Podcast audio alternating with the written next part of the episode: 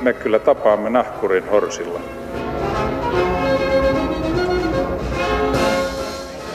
Mä sanoin, että minä juon nyt kahvia.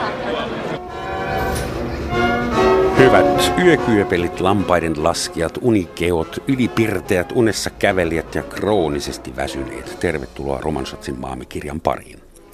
Tänään täällä mietitään suomalaisten yöunien määrää ja laatua. Ja täällä studiossa istuu äärimmäisen hereillä unitutkija Markku Partinen. Huomenta. Huomenta. Ja Helsingin uniyhdistyksen varapuheenjohtaja Leeni Peltonen. Huomenta. Huomenta.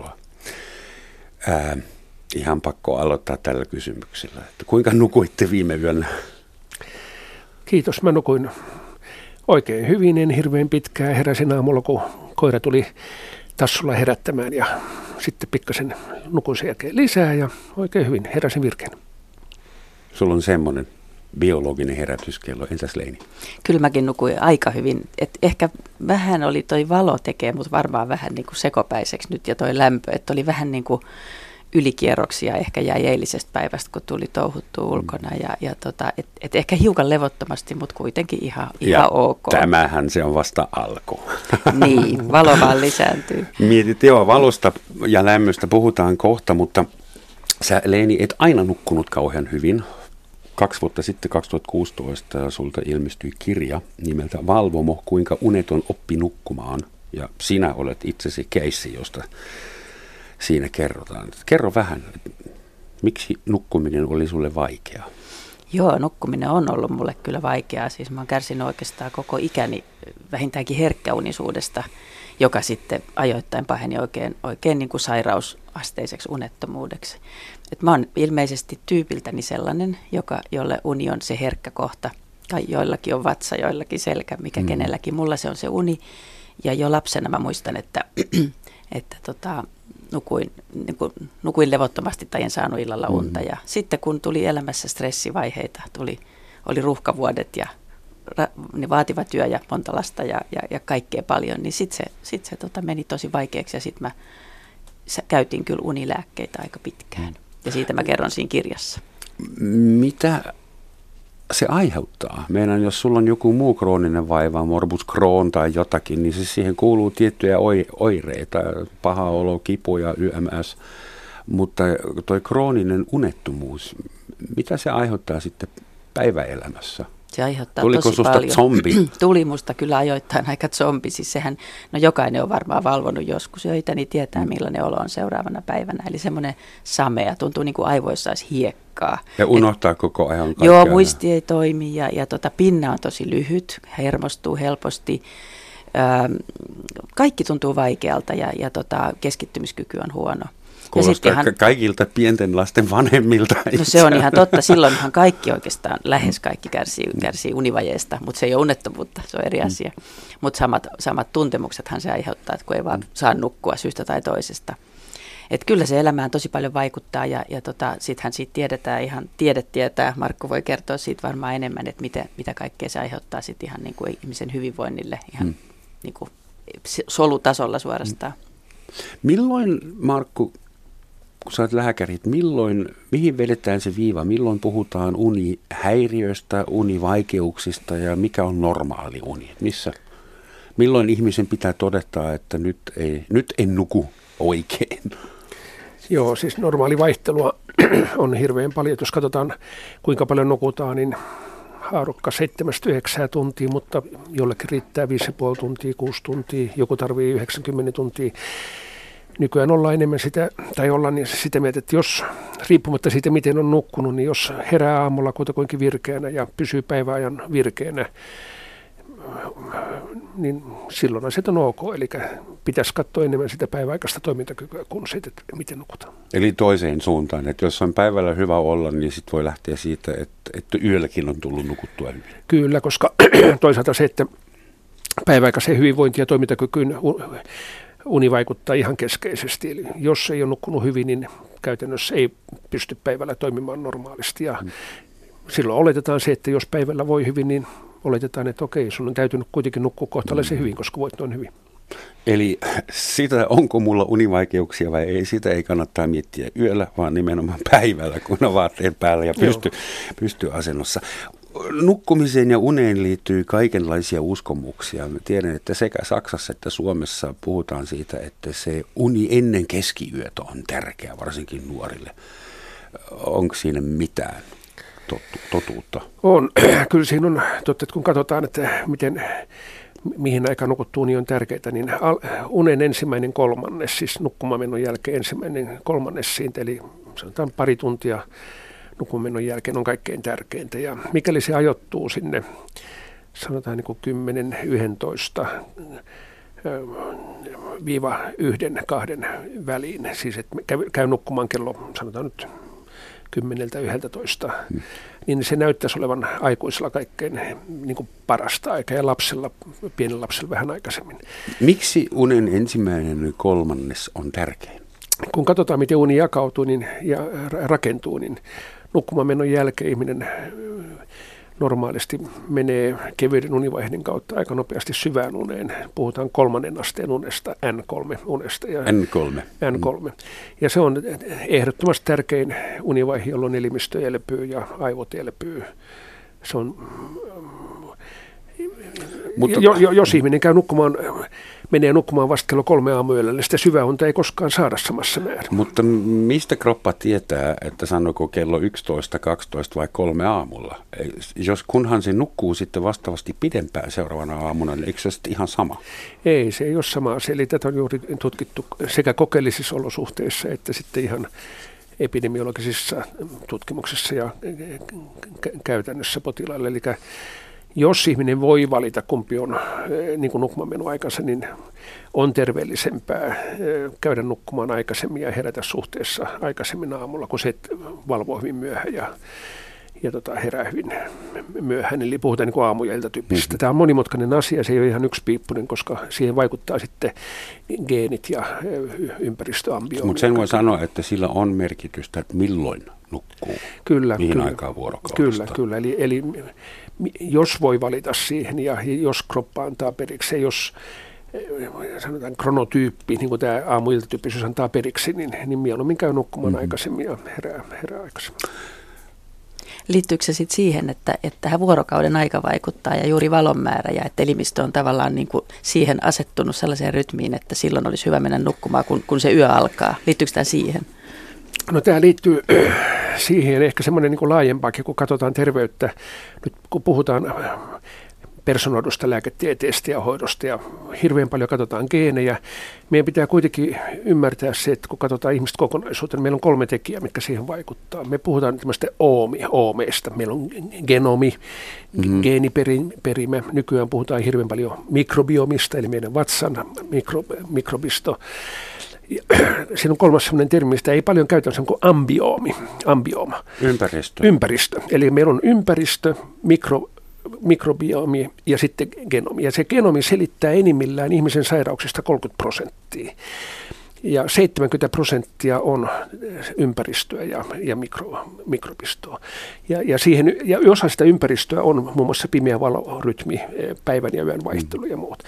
Ja, ja, ja siellä on paljon muuta, siellä on sosiaaliset tahdisteet ja kaikkea muuta. Ja se vaikuttaa sitten siihen myöskin, että miten tota, nukutaan ja miten ihminen pystyy nukkumaan. Ja sitten meillä on se ge, genomi 30 prosenttia, mikä voi tehdä taas mahdottomaksi, että jos me ollaan genomiltaan voimakkaasti aamutyyppisiä, niin, niin silloin, silloin ollaan. Jos ollaan selvästi mm. iltatyyppisiä, niin silloin on vaikea sitä rytmiä hirveän paljon muuttaa. Tämä on se niin sanottu kronotyyppi. Niin kyllä, se on se että, kronotyyppi. Että se on, on, on oikeasti olemassa aamuvirkkoja ja iltavirkkoja ja kyllä. semmoista. Ei ole legendaa. Ei ole legendaa. Eikä kannata yrittää treenata itsestään iltavirkun, kun ei no, ole.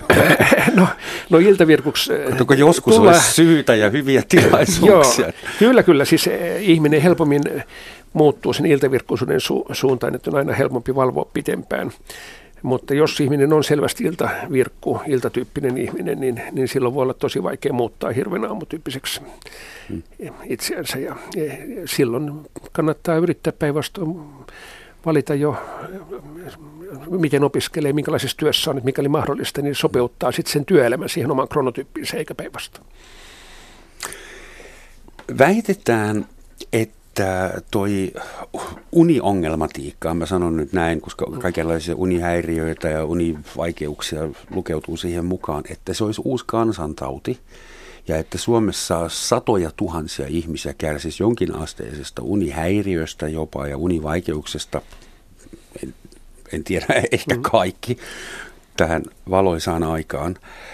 Ää, onko, se, onko se totta vai onko tämä joku uusi hysteria? Ei, kyllä se on ihan totta, että kun katsotaan niin kuin unihäiriöitä kaiken kaikkiaan, koko, sitä uniongelmatiikkaa, problematiikkaa, mikä on, niin meillä on unettomuus, mikä on ehdottomasti yleisin unihäiriö. Pitkäkestoisesta unettomuushäiriöstä kärsii karkeasti ehkä noin 10 prosenttia aikuisväestöstä. Sitten on uniapnia, on levottomien jälkeen oireyhtymä, paljon muuta. Että kaiken kaikkiaan se on noin viidennes suomalaisista. Eli Eikö niitä sitten ennen ollut? On 200 ollut, vuotta sitten ennen sähkövalon keksimistä. On ollut aina, on ollut aina unettomuutta, on ollut aina muita unihäiriöitä, mutta tämähän on semmoinen, että jos me katsotaan vaikkapa, vaikkapa sanotaan, että kuolleisuustilastoa, niin me tiedetään se uniapneasta esimerkiksi, että uniapnea voi aiheuttaa, on selkeä riskitekijä sydäninfarktille, aivoinfarktille ja muuta, mutta kuolintilastoissa se ei edelleenkään näy. Eli jos potilas on kuollut uniapneaan, niin kuolinsyytilastossa se merkitään sydäninfarkti, vaikka sen syynä on ollut uniapnea. Ja unettomuus on myöskin merkittävä riskitekijä sydänverisuonisairauksille ynnä muuta. No, mutta, mutta ei, ei näy anteeksi lääkäri, keskeytän, mutta meidän elinajan odotehan on korkeampi kuin koskaan ennen, niin ei se nyt voi olla niin raju kollektiivinen ongelma. Ee, joo, siis nyt Aina Johonkin on, on kuoltava kyllä, jossain kyllä. vaiheessa. Sanotaan, että unihäiriöitä on ollut aina, unettomuutta on ollut aina. Mutta eh, Leeni tietää sen kanssa, että jos ihmisellä on ollut pitkäkestoinen unettomuushäiriö, kärsin unettomuudesta kuukausikaupalla tai vuosikaupalla, ei kerta kaikkiaan jaksa käydä enää töissä. Ei unettomuuden takia ole voinut jäädä sairauslomalle tai saatika, että olisi päässyt kuntoutukseen, jolloin lääkärit on tehnyt diagnoosiksi depressio, masentuneisuus. Mm. Ja meillä on selvää näyttöä pitkäaikaisista seurantatutkimuksista, että yksi tärkeimpiä depression syitä, masentumisen syitä on pitkäkestoinen unettomuus. Mm. Eli t- tässä suhteessa on muuttunut. Nyt aletaan mennä juurille. Eli jos ihminen mm. nukkuu mm. huonosti, aivot ei elvy, ja sitä kautta tulee sitten mielenterveyden häiriöitä. Ja aikaisemmin on puhuttu vain niistä mielenterveyden häiriöistä, eikä ole menty siihen, että hetken, mistä sitä on alkanut. Leini, sä tiedät, miltä tuntuu, jos ei nukku, nuku kunnolla moneen vuoteen. Ähm, miten sä huomasit, että sulla on ongelma, tai siis milloin sä päätit tehdä asialle jotakin huomasit, että nyt, nyt pitää tehdä jotakin? Ja mitä sä sitten teit, mitä kaikkia hoitoja ja ratkaisuja sä kokeilit matkan varrella? No sen, kun mä huomasin, että mitä jotain täytyy tehdä, oli se, kun mun uni jäi todella lyhyeksi, että jos mä nukuin yksi, kaksi, kolme tuntia yössä, niin kyllä se sitten todellakin tuntee olossaan, että jotain on pakko tehdä. No mä menin lääkärille, siis tästä on aikaa melkein 30 vuotta, menin lääkärille ja, ja sain unilääkkeitä. Ei, ei mistään muusta vaihtoehdoista edes keskusteltu. No mä käytin niitä sille ajoittain, että mä, mä olin aina aika tarkka, että mä pelkäsin niin kovasti sitä riippuvuutta. Mä tiesin, että siinä niihin, ja huomasin, että niihin jää helposti mm. koukkuun, niin mä en koskaan ottanut niin kuin peräkkäisinä iltoina. Mä pidin, mulla oli oma, omat pelisäännöt, että mä otan sit silloin, kun on ihan pakko, että jos on valvonut vaikka monta yötä tai on joku, just joku tosi tärkeä juttu seuraavana päivänä, niin sit mä otin. Se oli semmoista pelaamista, mutta että kyllä mulla niin kuin 25 vuotta oli niitä unilääkkeitä aina siinä yöpöydän laatikossa ja aina vaan resepti uusittiin eikä kukaan koskaan itse asiassa kysynyt, että mistäköhän tämä johtuisi. Mutta sitten tosiaan vasta muutama vuosi sitten, kun mä menin ihan muuta vaivaa työterveyslääkärille selittämään, niin se, se niin kuin nappasi kiinni ja sanoi, että hetkinen, että sä oot kyllä muuten tosi kauan syönyt näitä unilääkkeitä, että nyt on uutta tietoa. Se oli ehkä se ratkaiseva juttu. Nyt on uutta tietoa sekä siitä, että unilääkkeet voi olla haitallisia ja siitä, että valvominen on haitallista. Hmm.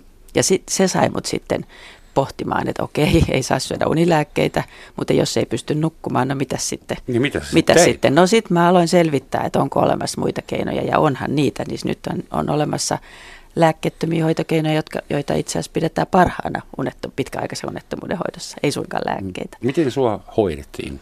No mä kokeilin kyllä kaikenlaista. Mä kävin tosi, tosi niin kuin etsin sitä monesta paikasta. Siitä meidän työterveyshuollosta ei saanut mitään muuta kuin unilääkkeitä, joten mä sitten etsiskelin erilaisia. Mä kokeilin mindfulness-kurssia ja mä kokeilin joogaa ja mä kokeilin itse, jo, jo, kaikkea mahdollista. Mm. Ja tota, mutta ei niistä nyt sitten, mä aloin niin kuin pikkuhiljaa sitten päästä jyvälle, että okei tässä elämäntavoilla voi vaikuttaa ja monella siellä voi vaikuttaa, mm. mutta lopulta mä sitten menin kuitenkin tota, tänne Helsingin uniklinikalle yksityiselle lääkärille. Ja tota, sain sitten sieltä kyllä tota, ensinnäkin kunnon tutkimukset, jos selvitettiin, että mikä se unettomuuden syy on. Ja tota, sitten hoitoa siihen, eli tämmöistä mitä sulle terapia. sanottiin, että sen unettomuuden syy on? Se on tämmöinen yleisin unettomuuden syy, eli toiminnallinen unettomuus, jossa ei ole mitään elimellistä vaivaa. Että se on niin kuin korvien välissä. Se on siis tämmöinen ylivireystila, joka jatkuu, ei, ei pysty rentoutumaan eikä rauhoittumaan ja, ja sitten yöllä, sitten kun alkaa sitä pelätä sitä unettomuutta, niin siitä mm. tulee lisää stressiä ja se on semmoinen kehä sen vaikka varmaan kaikki tuntee, mutta toisaalta siinä on mun mielestä myös eu stressi, positiivinen puoli. Että kun pikkulapsi ei millään halua nukahtaa, koska voisi jäädä jotain paitsi. Niin paljon mielenkiintoista mm. tapahtuu tässä maailmassa, että ei nyt viitsisi nukkua. Ja jos on pakko, niin tunti korkeintaan, sitten ollaan taas mukana pelissä. Että Ehkä Kyllä, tämä on se on, toiminnallinen. Se on ehdottomasti osa sitä, mm. ja että on tietty ihmistyyppi. Mäkin olen, niin kuin mäkin olen toimittaja ammatilta, niin mä innostun helposti asioista, ja mä voin myös valvoa sen takia, että mä oon niin innoissani jostakin, että ei se ole aina suinkaan ahdistavaa. Että totta kai se on niin kuin ihan tämmöinen varmaan niin kuin psyykkinen rakenne tai mm. tietty persoonallisuustyyppi, joka on sille alttiimpi, että on yksinkertaisesti kiinnostunut asioista ja innostunut ja näin, ja sitten meneekin, mutta se menee vaan välillä vähän överiksi. Mm. Eikö kaikki mene välillä vähän mm. kaikilla?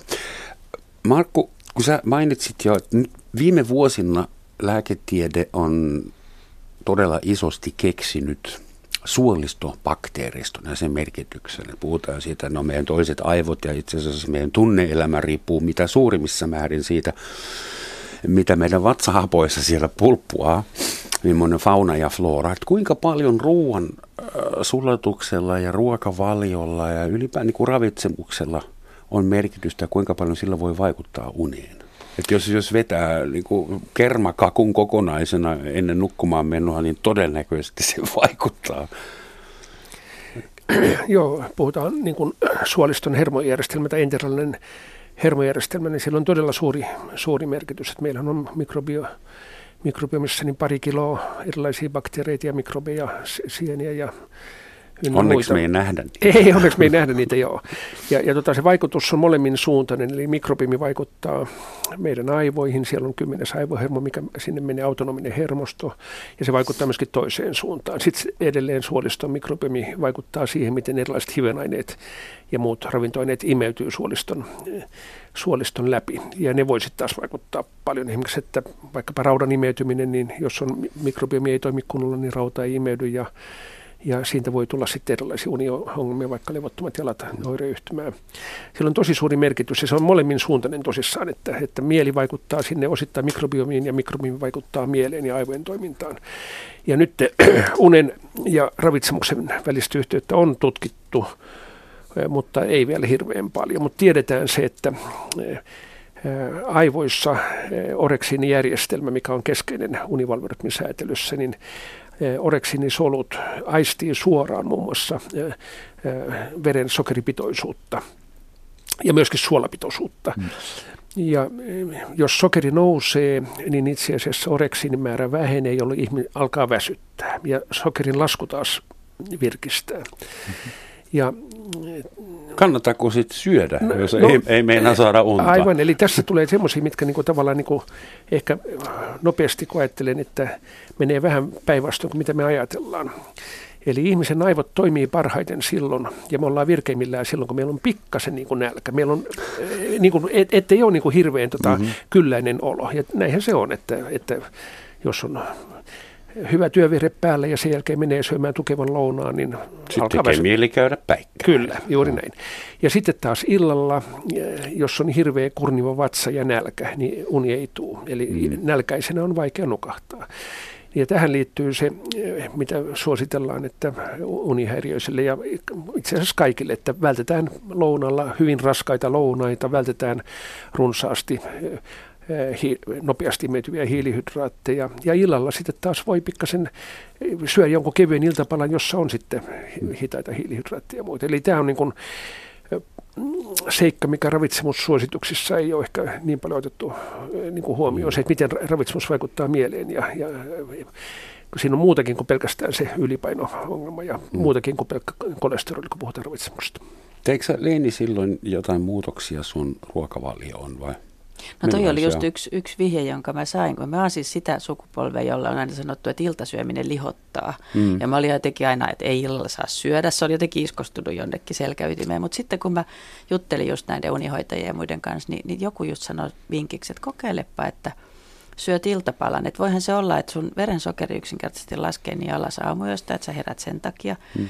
Ja tota, sitten mä kokeilin ja se, se oli yksi niitä asioita, joita mä tein niin kuin muutoksia hmm. mun elämäntapoihin. Ja, ja tota, kyllä mä uskon, että sillä on vähän vaikutusta, että en mä enää meikinä hmm. sille ihan kurnivan nälkäisen ainakaan nukkumaan. Koska siis mehän ollaan kaikki sitä sukupolvea, jolle kerrottiin, että iltasyöminen lihottaa ja toisaalta äh, jossain Välimeren maissa niin ei syödä kauheasti mitään koko päivän ja sitten illalla mässäillään niin kuin alkaa olla vähän viileämpää, että voi niin. syödä kunnolla, niin ilta kymmeneltä sitten vedetään viiden ruokalajin ateria, eikä siellä olla niin lihavia kuin eräissä muissa valtioissa. Jo, joo, tässä ehkä pikkasen nyt, että jos katsotaan, niin, niin ylipainon painonhallinnan suhteen, niin kyllähän järkevintä olisi että söisi kunnollisen aamupalan ja sitten lounaan ja välipallo. Eli siis tavallaan niin kuin nyt kun puhun, että syö aika ehkä tiuhaankin, mutta kevyesti ja nimenomaan päivällä kevyesti, ei, ei, ei mitään raskasta lounasta, jolloin mm. suhteessa sitten illalla voi syödä myöskin. Mutta että jos ei syö äh, kunnon aamiaista eikä syö mitään pitkin päivää, niin silloin saattaa olla, että siitä iltaatariasta tulee sitten aivan liian raskas. Mm. Ja, ja silloin sillä tietysti on taipumus jo myöskin lihottaa. Yksi semmoinen ehdoton luksusasia, josta minä nautin välillä epäilen, että ryhdyin tälle koko alalle vain siksi, että voin nukkua päiväunet. Että se on niin luksusta heittäytyä keskellä päivää tunniksi patjalle ja sulkea silmät ja lähteä lomalle tästä maailmasta ja palata sitten. Ja viime vuosina on yhä enemmän nähnyt dokumenttielokuvissa ja haastatteluissa, että lääkärit suosittelivat, joo, päiväunet on tosi hyvä juttu ja jos suinkaan voit, niin nuku vuorokauden unesi kahdessa pätkässä, että kuuden tunnin yöunit ja tunnin päikkarit, niin onko se totta? Joo. Ja oletko sä Leeni kokeillut sitä, kun sä et öisin saanut unta, niin onnistuiko Itse asiassa joo, siis mä oon aina ollut hyvä nukkumaan epätodennäköisissä paikoissa, niin kuin esimerkiksi junassa ja autossa, silloin kun en itse aja autossa, ratikassa. Mä voin nukahtaa, mä nukun semmoisia pikkuunia kyllä silloin tällöin ja se on, sehän on tosi ihanaa. Siis mä Sun pitää kuskata auton takapenkillä kortille Ihan niin kuin lasta, niin kuin la, lapsia nukutetaan sillä tavalla. Joo, ihan oikeasti. Että mä oon siinä mielessä ehkä vähän epätavallinen, että aika monet siis sanotaan, että unettomat, oikein pahasti unettomat ei pysty nukkumaan päivällä. Muuta kuin matkalle ja nukkumaan. Mm. tota, katsotaan ihmisen unta, niin nykyään aika paljon nukutaan niin yhteen otteeseen, niin kuin monofaasisesti nukutaan vain yöllä ja päivällä ei nukuta. Luontaisesti ihminen on todennäköisesti polyfaasinen tai bifaasinen tarkoittaa sitä, että ihminen lu, niin luontaisesti nukkuisi useampaan otteeseen vuorokauden aikana. Pisimmät unet yöllä, jolloin on pimeätä, koska mm. me ollaan päiväeläimiä. Siellä ei näe, siellä ei, ei ole juuri, turvallista. Juuri näin, me ei nähdä yöllä, kun on pimeätä. Eli nukutaan yöllä, mutta sitten nukutaan myöskin lounaan jälkeen, otetaan siestä, kun väsyttää nukutaan, ja mahdollisesti otetaan vielä joskus toisetkin päiväunet. Ja näitä päiväunien merkityksiä on tutkittu ja todettu, että niistä on hyötyä terveydelle, eli sairastavuus on vähäisempää ja kuolleisuus on vähäisempää, jos on nukkunut lyhyet päiväunet. Enimmillään puhutaan noin enimmillään 90 minuuttia on nyt mm-hmm. tämmöinen tutkimus, mutta joskus riittää hyvinkin lyhyet. Eli jos on mahdollisuus päiväuniin, niin niitä kannattaa nukkua. tämä on semmoinen, mitä me tuodaan ihan tuolla työelämässä. Se on ihan siis empiirisesti todettu. Empiirisesti ja myöskin eksperimentaalisesti, eli siis siinä on, ja, ja myöskin epidemiologisesti, eli e, monella tavalla. Yes, kyllä, tänään maistuu päikkärit entistäkin paremmalta. Mutta ehkä se, että ei varmaan kannata nukkua liian myöhään illalla, koska sitten se vähentää niin, sitä niin. unipainetta, että et sitten ei nukahda illalla. Et jos on sit, sitä tyyppiä, joka ei saa illalla unta, niin sitten ehkä kansi vähän varoa, eikö niin? Joo, kyllä näin joo. Ja se, minkä Leeni mainitsitkin tuossa on se, että jos on päivällä väsynyt, nukkuu huonosti öisin tai lyhyesti, on päivällä väsynyt, mutta ei kykene nukkumaan päiväunia, niin silloin itse asiassa kannattaisi hakea ehkä apua, koska silloin se viittaa, että kyseessä on todellinen niin kuin unettomuus, jossa univalveritmin säätelyjärjestelmät on jo pielessä.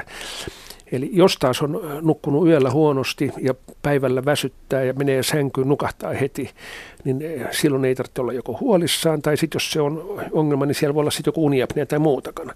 Mutta tyypilliselle unettomalle on, on niin kun, tai yksi tyypillinen piirre on se, että on päivällä väsynyt, uupunut, ei jaksa, nukkuu yöllä huonosti, mutta vaikka haluaisi nukkua päivällä, ei kykenekään. Mm. Toinen asia. Väitetään, että puolella miljoonalla suomalaisilla about, se heittää varmaan parilla sadalla tuhannella suuntaan ja toiseen. Suomalaisilla olisi jotain univaikeuksia, unihäiriöitä. Ja asiahan on niin, että vuodesta toiseen maailmantilosta osoittaa, että kukaan ei juo niin paljon kahvia kuin suomalaiset. Niin voisiko nämä asiat jollain tavalla korreloida? Anteeksi, teeskentelin sarkasmin. Joo, ja siis kahvia, suomalaiset juo paljon kahvia. Kahvi on adenosiinijarruttaja. Adenosiini on unihiekka, semmoinen mitä päiväaikana kerääntyy. Mitä enemmän kerääntyy, niin sitä enemmän niin kuin alkaa väsyttää. Saattaa olla, että me geneettisesti ollaan niin kuin semmoista kansaa, että, että me tarvitaan sitä kahvia paljon, mutta ei, ei se kahvin juonti niin kuin päivällä joutu kahvi selitä tätä, tätä ilmiöä. Siinä on asia mm. kyllä niin kuin Leeni sanoi, että jos Eikö on... sulle Leeni sanottu, hei Tiina, lopeta kahvinjuonti kätti? En, no ei itse asiassa, niin, jo, ei. Eikö? Aivan, jos on, jos on tota hyvin herkkäuninen, niin silloin iltapäivällä tai varsinkin alkuillasta juotu kahvi, niin voi olla selvästi unta parantava seikka, koska kahvin puolitumisaika on aika pitkä. Mutta... Tota- Mä oon huomannut suomalaisissa, kun täällä ollaan niin totuttu juomaan kahvia niin kuin kehdosta hautaan ja aamusta iltaan, niin moni suomalainen juo illalla kupin kahvia ja menee nukkumaan. Joo. Se ei ihan kaikilta onnistu. Entäs nämä energiajuomat, jotka epidemian lailla leviää nuorison keskuudessa? Joo, siis kahvista mielenkiintoista on se, että todella ihminen voi juoda kahvia joskus hyvin myöhään illalla ja nukkuu hyvin. Ja, ja tota, se on muuallakin todettu kuin Suomessa. Kahvi on myöskin inotrooppi, eli kahvi voimistaa sydämen toimintaa ja parantaa hengitystä. Eli voi olla, että iäkkäät ihmiset niin sen takia nukkuu jopa paremmin, koska heidän sydämensä toimii paremmin. Ja nukkuu pirteämmin. Eh, niin, hengittää paremmin ja sydän on, on vahvempi. Silloin se pitää juoda niin kuin aika myöhään. Mutta pahinta on siis semmoinen viiden, kuuden, seitsemän aika illalla juotu, juotu kahvi. Energiajuomista sen verran, että niissähän on kofeiinia aika paljon yhdessä purkissa, mutta lisäksi siellä on sitten muitakin aineita, muun muassa tauriin. Ja, ja, ja tota, se yhdistelmä on semmoinen, mikä, mikä tekee, että jos syö energiajuomaa myöhään illalla, niin se melkein taku varmasti kyllä uni häiriintyy. Se onkin sitä varten, että jaksaa valomerkkiin asti bailata, mm. kuulemma, muistaakseni. Kyllä. Ää, sitten alkoholi tietysti, että aika paljon Suomessa nukutaan joko alkoholin tai huumausaineiden tai suurten emotioiden vaikutusten alla. Joo, tästä mä voisin sanoa sen, että jos puhutaan unettomuudesta, niin siis alkoholia on tutkittu paljon, hyvin paljon uneen. Ja, Ad nausea. Kyllä, ja, ja tota, herkillä ihmisillä yksikin ravintola-annos yksilaiselle viiniä voi aiheuttaa jo huonontunutta unta.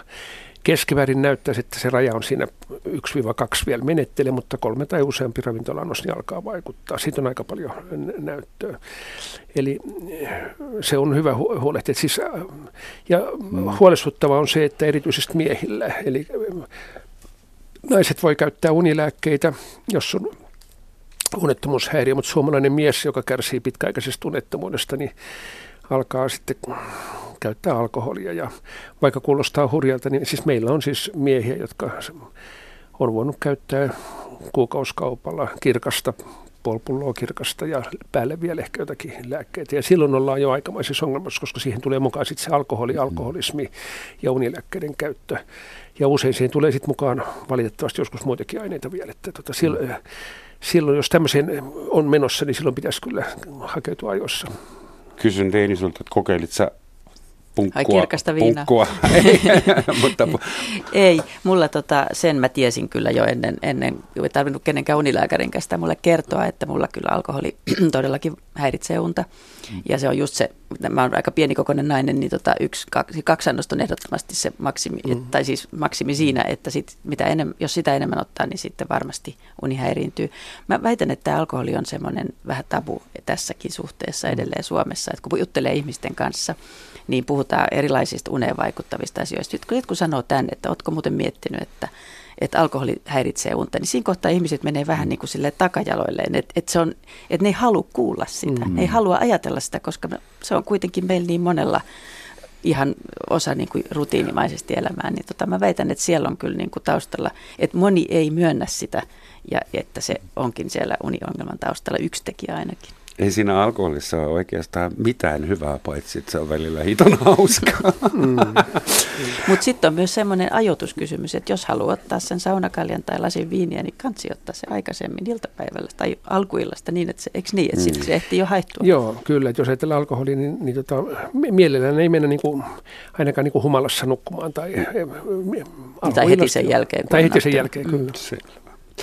Jos nyt ajattelen, että nukkumisesta on tullut vaativa laji, johon ei oikein kukaan enää pystyy. Kaikilla on vaikeuksia sen takia, niin mistä ne johtuu? Onko se pelkästään meidän sivilisaatio? 200 vuotta sitten oli öisin, oli pimeä, silloin ihmiset meni nukkumaan. Ja nyt meillä on äh, nettioperaatoreita, toimittajia, äänitekniikoita, päiväkoteja, jossa tehdään vuorotyötä, jossa lapset on, on yötä, kun isän poliisi ja äiti palomies tai toisinpäin. Pitääkö meidän sopeuttaa meidän unenlahjat tähän ympäristöön vai pitääkö meidän yrittää muokata se ympäristö niin, että esimerkiksi Leinin kaltainen ihminen saa nukkua rauhassa? Joo, tämähän on semmoinen kysymys, mihin, mitä voi lähestyä eri, eri tavalla. Että kyllä yleisesti oletetaan, että yhteiskunnan muuttuminen on aika paljon syynä siihen, että huonolaatuinen yöuni aiheuttaa ongelmia. Eli suorituspaine on lisääntynyt hirveän paljon, aikataulutus on muuttunut. Että ajatellaan nyt vaikkapa jonkun jutun kirjoittamista, kun meikäläinenkin kirjoittaa tieteellisiä artikkeleita aika paljon, niin aikaisemmin niitä niin kuin, no aikaisemmin kirjoitettiin kauan aikaa sitten käsikirjoituskoneella, siis ihan hmm. nykyään on tietokoneessa, aikaisemmin kun oli kirjoittanut versio numero nelonen, kolmonen tai nelonen, niin hmm. se oli se, mikä lähetettiin lehteen julkaistavaksi nyt mä kirjoitan yhtä juttua, missä on versio 17 menossa. Mutta hetkinen, sen tietokoneenhan piti helpottaa työtä. Joo, mutta se tekee kanssa se ehkä semmoista, mä en tiedä mikä se on, tuleeko sitä niin liikaakin sitä hioa sitä tekstiä tai mikä siinä on ja korjailee niitä virheitä. Aikaisemmin kun oli tietysvaiheessa sitten se piste. Good enough is good enough niin, oli jo, Kyllä, tämä on muuttunut ja, ja tota, aikataulutus, kiire, aikataulutus ynnä muuta. Et mä sanoisin se, että yhteiskunnan muuttuminen varmaan on aiheuttamassa näitä Siis unen pituushan ei ole muuttunut, mutta huonoisuus on lisääntynyt. Katsotaan vaikka nyt viimeisiä näitä terveitä kaikille. Nyt hetki, tilaston mukaan unen pituus on muuttunut, kun vuonna 2012 suomalaiset nukkuivat arkisinkin yli kahdeksan tuntia tuoreen väsykyselyn mukaan nykyään unta kertyy alle seitsemän tuntia yössä. Okei, kyselytutkimus on aina vähän kyselyn alainen. Kyllä, mutta joo, kyllä tässä, ilmeisesti. Joo, mutta siinä on nyt tässä väsytutkimuksessa, mikä tehtiin, niin siinä oli mukana myöskin nuoria, jolloin se meni alle seitsemän tuntia. Niin. Mutta kun katsotaan yli 20-vuotiaita suomalaisia aikuisia, niin siellä se unen lyhentyminen on, puhutaan niin kuin minuutista tai kymmenestä okay. minuutista. Se on suhteessa aika vähäistä. Mutta unettomuudessa kokeminen ja huonolaatuinen uni on lisääntynyt. Ja se uh-huh. menee just siihen, että kun tulee tätä ylivireyttä ja ja muuta. mutta tota, mä sanoisin, että yhteisku, siis yhteiskunnan muutos on syynä se, että unihäiriöt aiheuttaa ongelmia, mutta kumpaan suuntaan mennään. Toinen ääriesimerkki on sitten vaikkapa Kaliforniassa Stanfordin yliopisto, jossa mekin on ollut. Se, se toimii 24 tuntia vuorokaudessa. Hmm. Kaikki toimii siellä 24 tuntia vuorokaudessa. Jos sulla on nälkä, sä menet syömään silloin, kun sulla on nälkä. Jos haluat mennä kahvilaan, kahvilat on auki 24 tuntia. Kaupat on 24 hmm. tuntia auki. Ja, ja, Tämäkin kanava se, toimii 24 tuntia vuorokaudessa. Joo, ja, ja tota, kun mä olin siellä tutkijana, niin itse asiassa munkin rytmi muuttui äh, hyvin omituiseksi. Et mulla oli parhaimmillaan semmoinen rytmi, että mä kävin nukkumaan kello viisi aamuyöllä ja heräsin kymmenen aikaan päivällä. Ja äh, toimin ihan hyvin, mutta se ei tämmöinen ole mahdollista Suomessa. Mm jos kuitenkin se säännöllinen rytmi on hirveän tärkeä sille, että ihminen nukkuu Kyllä. hyvin, että se elimistö tot, on tottunut siihen, että sä heräät suunnilleen samaan aikaan, niin tämä tämmöinen 24-7 elämähän ei mitenkään helpota sitä. Että mä sanoisin, että, että tämä meidän elämäntapa on tehnyt sen nykyisin meille vaikeammaksi, vaan niin kuin noudattaa sitä hyvää unirytmiä, joka silloin kun ei ollut sähkövaloa tai silloin kun ylipäätään työaika oli säännöllisempi, mm. niin silloinhan se auttaa siinä, että ihminen tekee, menee aamulla samaan aikaan töihin ja pääsee illalla kotiin ja sitten jää vielä illalla aikaa rauhoittua. Nyt meillä, jotka tehdään tämmöistä esimerkiksi semmoista työtä, mitä usein aika monet ihmiset tekee, ajattelee koko ajan. Mm. Työ kulkee mukana koko ajan, se on älypuhelimissa, on tietokoneessa, on ihan koko ajan läsnä. Niin siitä on tosi vaikea päästä irti ja se se lisää näitä ongelmia sen takia, että mm. pitäisi tavallaan tietoisesti opetella tai oikeasti opetella rauhoittumaan. Mutta ennen vanhaa ihminen ei erottanut työtä ja vapaa-aikaa. Se ennen oli vain elämä. Ja nyt oli semmoinen, siis teollisuuden, teollisuuden vallankumouksen jälkeen teolliset, äh, tuli semmoinen, että meillä on työaika ja vapaa-aika ja vapaa-ajalla lähdetään Torremoliinokselle lomalle kaksi viikkoa tai jotakin. Ja jos me nyt ollaan palaamassa siihen, että ei ole enää työaika ja vapaa-aika, vaan on yksi tapa elää, johon kuuluu ruokaa, lapset, liikuntaa, uni, työ, raha ja kaikki tämä, niin en mä välttämättä näe sitä. Musta on aina ollut vähän keinotekoista, että, että, että mä oon aina töissä tai ei koskaan siinä mielessä. Mutta semmoinen kysymys, sähkövalo on yksi asia, sehän mahdollisti vuorotyön esimerkiksi. Yhtäkkiä tehdas oli yöllä päällä ja ihmisiä oli siellä töissä. Ja nyt meillä ei ole enää niinkään näitä tehtaita, jossa on ihmisiä töissä. Siellä on yksi robotti ja yksi kaveri valvomassa. Tehdas pyörii itsekseen nykyään, mutta nyt jokainen meistä, aikuiset ja lapset, viettää, en tiedä kuinka paljon aikaa, jonkun kristallinäytön edessä tuntikaupalla. Teistä en tiedä, mutta veikkaan, että useita tunteja päivässä teillekin. Ja se on ihan riippumatta ammatista nykyään. No ehkä roskakuski saa vielä silloin terveellisemmät mm-hmm. työtavat. Mit, mit, mitä te luulette, että kuinka paljon ruutuaika vaikuttaa uneen? Ja sitten mä mietin vielä, että näitä ruutuja ilmestyy nykyään niin turhiin paikkoihin, että vessan ovessa pitää olla tuommoinen HD touchscreen nykyään. Kyllä siis totta kai se vaikuttaa, mutta, mutta tota, mä sanoisin, että siinä on se sama asia, että tavallaan pitää opetella itse säätelemään sitä, että et ei ne ruudut varmaan sinänsä, ne nyt on jo niin normaali osa meidän elämää, että ei me niistä ruuduista eroon päästä, mutta että, että pitää nyt itse ymmärtää, että ei viimeiseksi niin kuin kännykästä lue ainakaan niitä työsähköposteja. Että se, että myös mitä sieltä ruudusta tulee, niin silläkin on mm. merkitystä, kuinka paljon se aktivoi aivoja. Jos mä pelaan pasianssi illalla, niin se kyllä nukuttaa mua. Mutta jos mä luen työmeiliä siitä mm. samasta no. laitteesta, niin Mä en se, nyt edes niin, ajatellut vielä sitä sisältöä. Niin, sä vaan niitä, ihan joo. vaan sitä säteilyä, joka lähtee joo. näistä hemmetin koneista kyllä. koko ajan. Tätä on tutkittu ja ja on katsottu se valon suhteen, mitä valoa siitä tulee, ja sitten on katsottu sitä sisältöä. Ja Sininen valohan aktivoi aivoja, vähentää ja jarruttaa melatoninin tuotantoa. Ja on todettu, että se sininen valo on yksi syy, mikä erityisesti sanotaan nuorilla voi olla vaikuttamassa siihen, että nukkumanmeno on viivästynyt. Mutta sitä sisältöä ei voi erottaa siitä. Eli kun on tehty tutkimuksia, että on annettu samanlaista kirkasta valoa, samanlaista tabletti, käytetty samanlaista tablettia, annettu erilaisia vaikka kirjoja. Toinen mm. kirja on ollut joku satukirja tai joku tämmöinen kiva romaani ja toinen hyvin jännittävä tai joku väkivaltainen. Niin se sisältö, väkivaltainen sisältö esimerkiksi vaikut, häiritsee enemmän nukkumista mm-hmm. kuin semmoinen levollinen uni. Ja, ja asia on just näin, että jos alkaa illalla tekemään töitä, kirjoittaa, vastaa sähköposteihin, niin se on suurempana syynä siihen, että Sitten rytmi, se jää päälle. Se jää päälle ja yhtäkkiä huomaan, että kello on kaksi aamuyöllä. Sen sijaan, että menee sänkyyn. Mutta työt on tehty. Ei, ei välttämättä, kun niitä sähköposteja saattaa... Ei tulee aina, ne, niitä tulee aina lisää. Niitä tulee aina lisää. Niin tota, mutta sitten, että menee sänkyyn ja ottaa sinne tabletin ja alkaa siinä pelata jotakin pasianssia tai Candy Crushia tai mitä tahansa jotain, niin se voi olla rentouttava ja siihen voi sitten nukahtaakin. Yhtä lailla kun ottaa kirjan ja lukee sitä kirjaa. Mm, kirja on kuitenkin parempi varmaan. Mulla on semmoinen ihan käytännön vinkki, että jos et saa unta, niin mene makaamaan vatsalle, lue kirjaa, mutta älä tue päätäsi käsillä. Ja sitten viiden minuutin aikana sun niska väsyy niin, että sun on pakko laittaa päätyyn. Tota Toi, mä en Toimii, toimii. Ihan mä, se ei ole mun keksimä, vaan luin sen jostain mm. nuorena. Uneen ja nukkumiseen liittyy vaikka kuinka paljon kivoja ja ehkä vähän hassujakin uskomuksia. Että esimerkiksi Feng Shui-maailmassa on äärimmäisen tärkeää, että sänky on niin kuin oikeassa suunnassa suhteessa maapallon magneettikenttään. Mm-hmm se on yksi asia. Ja sitten tietyn tyyppiset pyjamat. Mm-hmm. Ää, jotkut pystyy nukkumaan kunnolla vain futonpatjoilla tai jollain kymppitonni hästin sillä.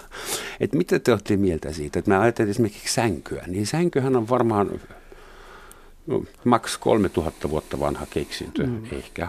Että onko se edes järkevää nukkua sängyssä? Eikö se olisi parempi nukkua maassa?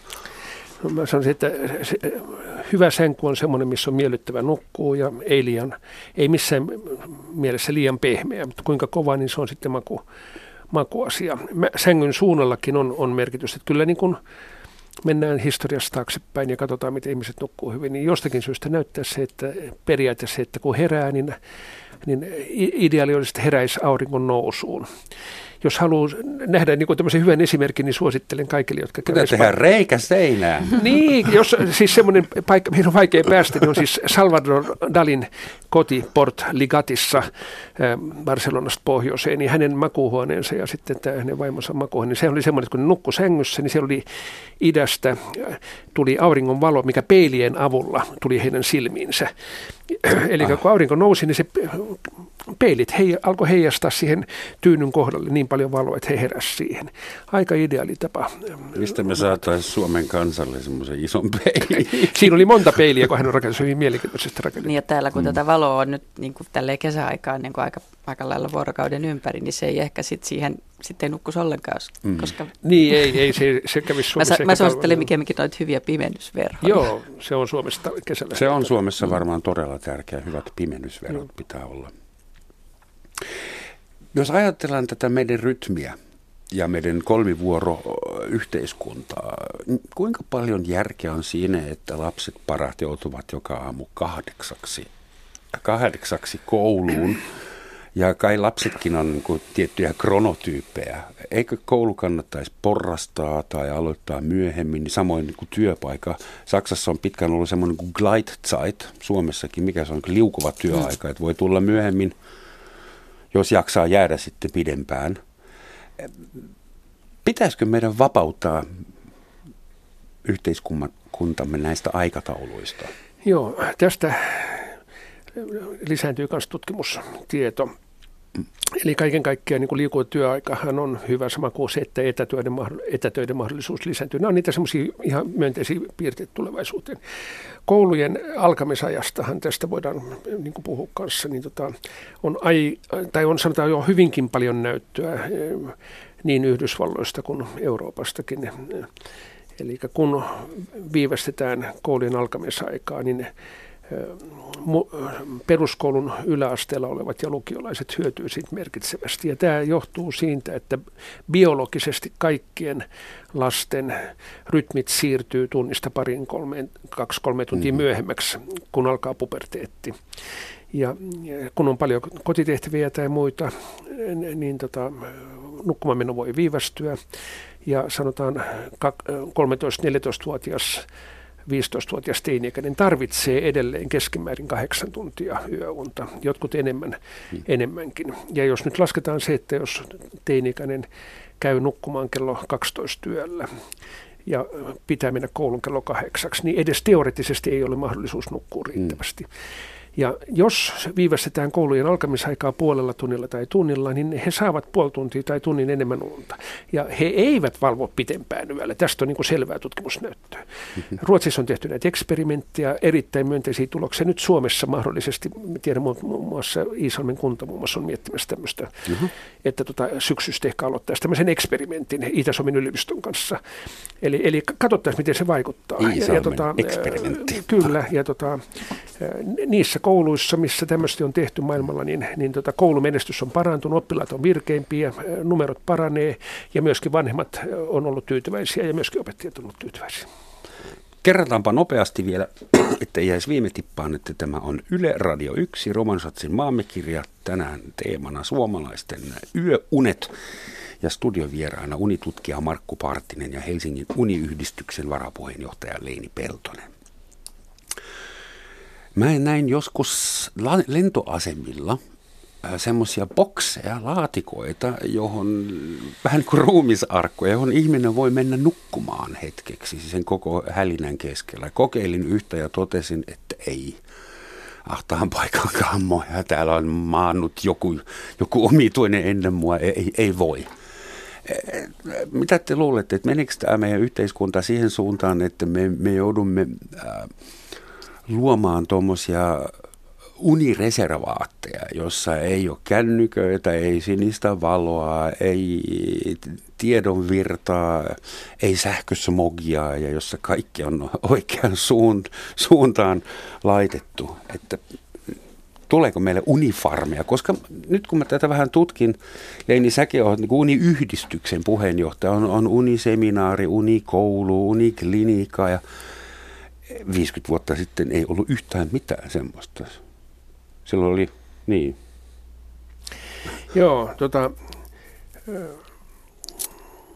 tämä, mikä on, niin kuin, missä, missä kulkee niin kuin järkevyyden raja, vaikea sanoa. Nämä lentoasemilla olevat tämmöiset nukkumis paikat, niin varmaan joillekin toimiikin. Että jos on hyvin väsynyt, matkustanut pitkään ja haluaa hetken levätä, niin voi mennä semmoiseen ja pystyy siis nukahtaa sen sijaan, että nukkuu siellä jossakin penkillä.